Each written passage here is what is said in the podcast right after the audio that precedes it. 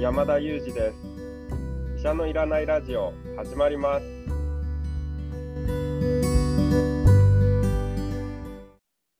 はい、今日もえーニューヨーク在住の山田裕二先生にいろいろ聞いていきたいと思います。今日はあのーコロナになった時に、まあ、どうすればいいか、自宅でできることあるのかという話を聞いていきたいと思います。よろしくお願いします。よろしくお願いします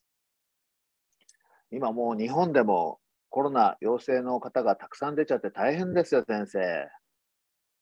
そうみたいですねあのニューヨークはちょっと前年末年始が大変だったんですけども日本はまさに今がピークですよね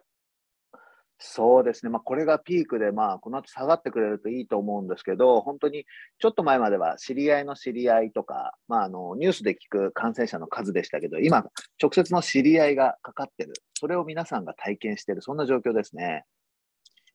私も本当にニューヨークのピークの時はそうでしたね。私の同僚とか、これから働く予定だった人が、あの急にコロナになってしまって来なくなってしまったとか、そんな経験がいっぱいありましたね。うん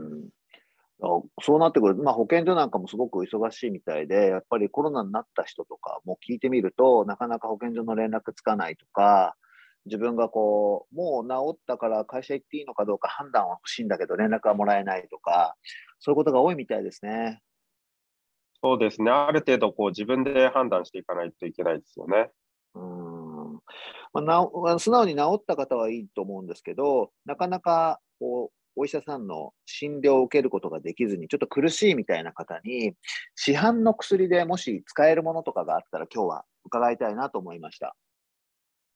そうですね。あの市販薬、ぜひ使っていただければと思いますね。で、あの症状に合わせて薬を使うというのがポイントなので、そこだけちょっと頭に入れておいていただければと思うんですけども、まあ、注意が必要なのは、例えば総合感冒薬っていうような薬ですね。この総合感冒薬、例えばその広告を見ますと、え熱にも、喉の痛みにも、そして咳にも鼻水にも効きますよということで、お非常に万能じゃないかと思われるので、まあ、これだけ便利であれば、あまあ、この薬1個持っておけば、どんな症状でも大丈夫だなと思われるかと思うんですけど、そこがちょっと注意が必要です。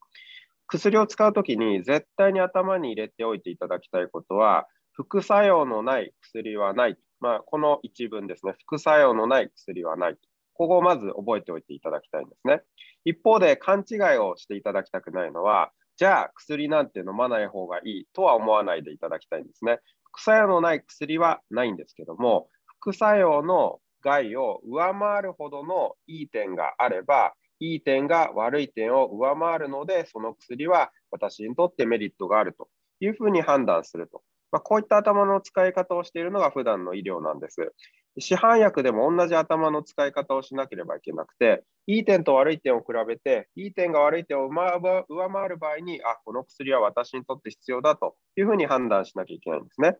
そこでもう一度総合漢方薬の話に戻りたいんですけども、例えば鼻水が全くないにもかかわらず、鼻水止めが入っている総合漢方薬を飲んだ場合に、鼻水はもともとないので、鼻水止めを飲むメリットはゼロですよね。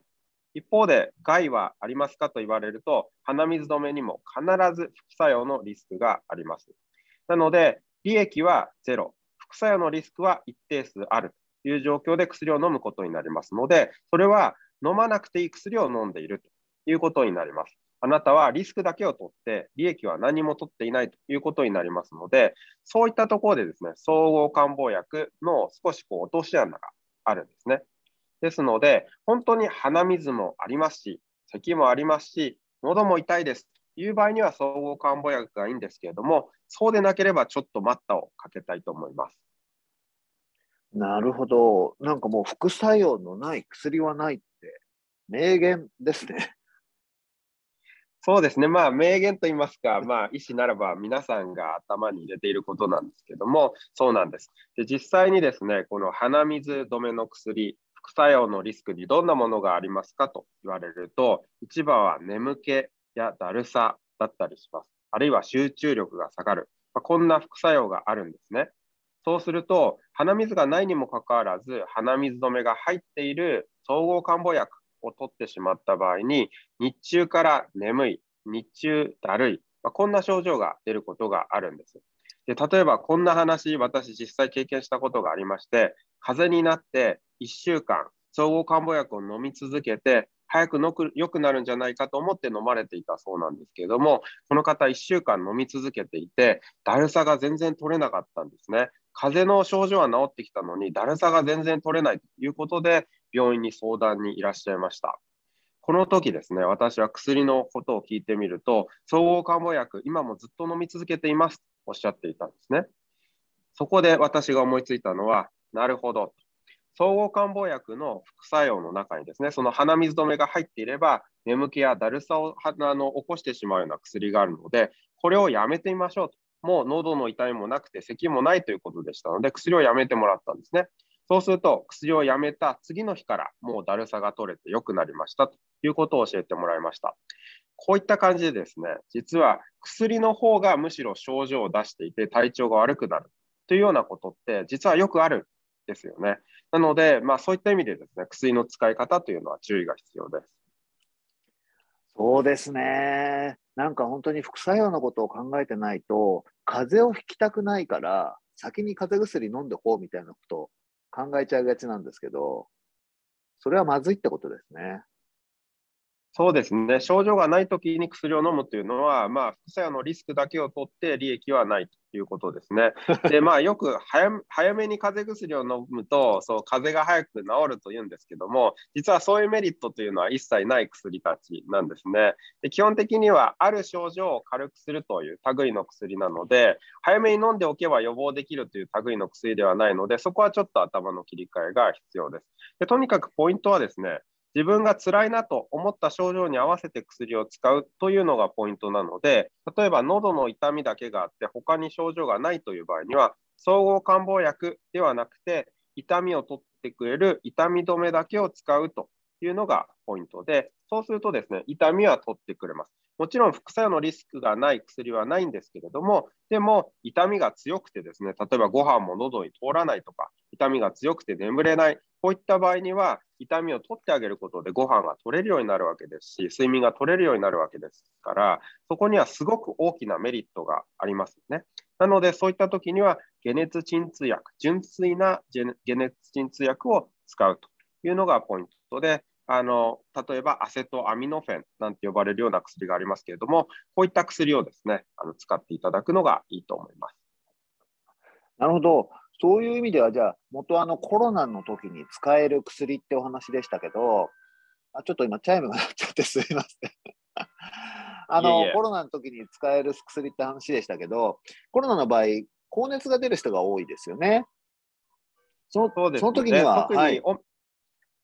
はい、あの特にオミクロンになってからは、高熱が出るというのと、もう一つ、喉の痛みが出ると、まあ、この2つが多い症状になりましたよね。で、熱を下げるのと痛みを取るのは幸い同じ薬でできるので、熱が高い、喉が痛いであれば、解熱鎮痛薬を使えば大丈夫です。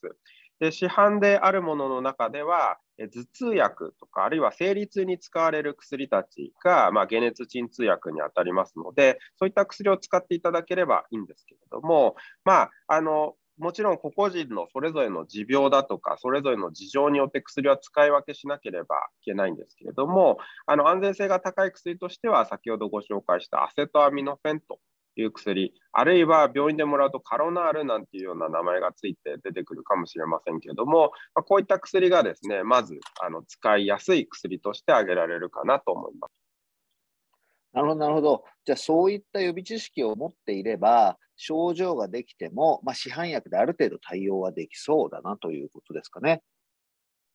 そうですね。そのあたりの薬だけ少し馴染みを持っておけばいいのかなと思います。まず、アセトアミノフェンという薬ですね。それから、例えば、えー、腎臓が悪くないですとか、胃も悪くないです。まあ、こういった方にはですね、あのアセトアミノフェンが手に入らない場合には、イブプロフェンとかですね、まあ、よく聞いたことがあるかもしれないですけども、あるいはまあ病院でもらうロキソニンだとかですね、まあ、こういった薬もあの熱を下げたり、痛みを取るのに有効です。うん最近、まあ、コロナの陽性者が増えたからか、あのみなし陽性者という言葉もなんかニュースで聞くようになりました。このみなし陽性者というのはどういうお話なんですか？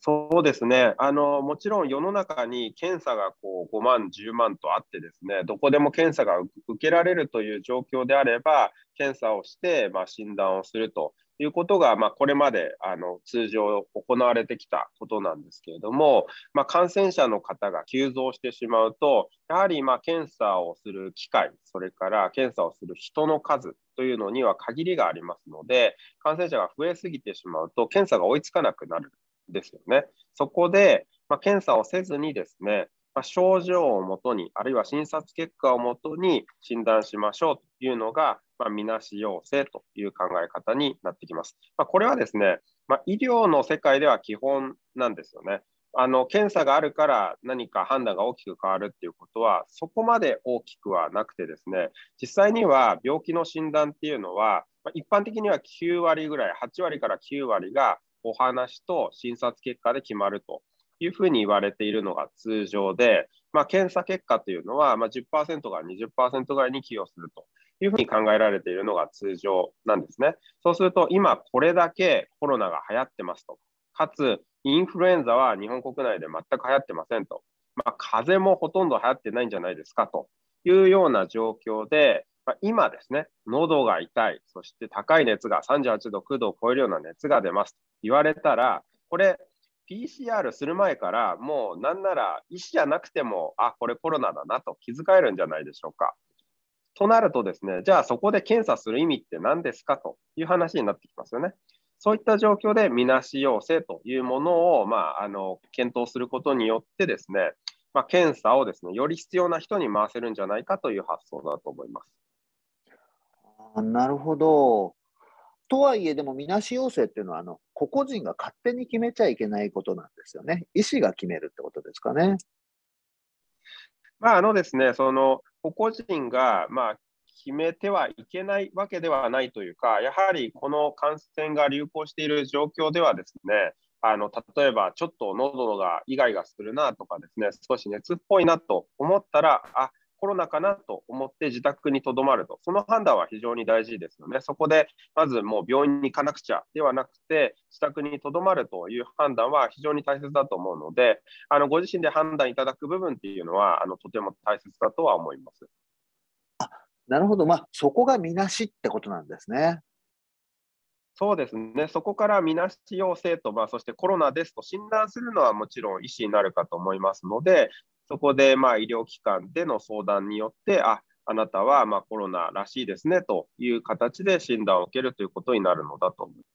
あなるほど、なるほど。通常は検査をするけど、じゃ検査なくて、みなし陽性になるってことなんですね。そうですね。わかりました。まあ、もちろん陽性にね、皆さんならなくて済んだらその方がいいと思いますけれども、まあ、仮にそうなったり症状が出た場合は、市販薬でも対応できる部分があるというのが今日お話でしたね。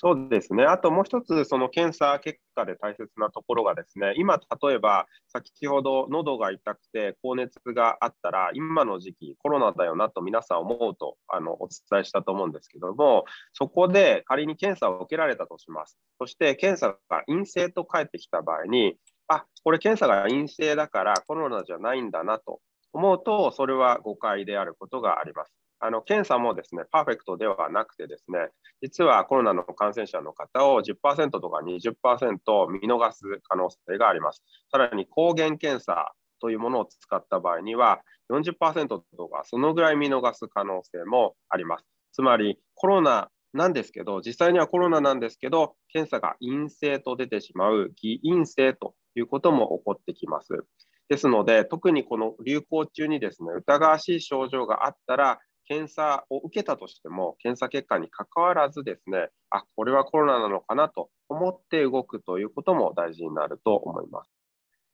いやそうですよね。難しいですね。この間の私自身も検査をちょっとある人に会う前に検査をする必要があって、抗原検査を2日連続で受けて、その3日後に PCR 検査を受けて、全部陰性だったんですけど、それでも100%陰性かとは言い切れないってことですかね。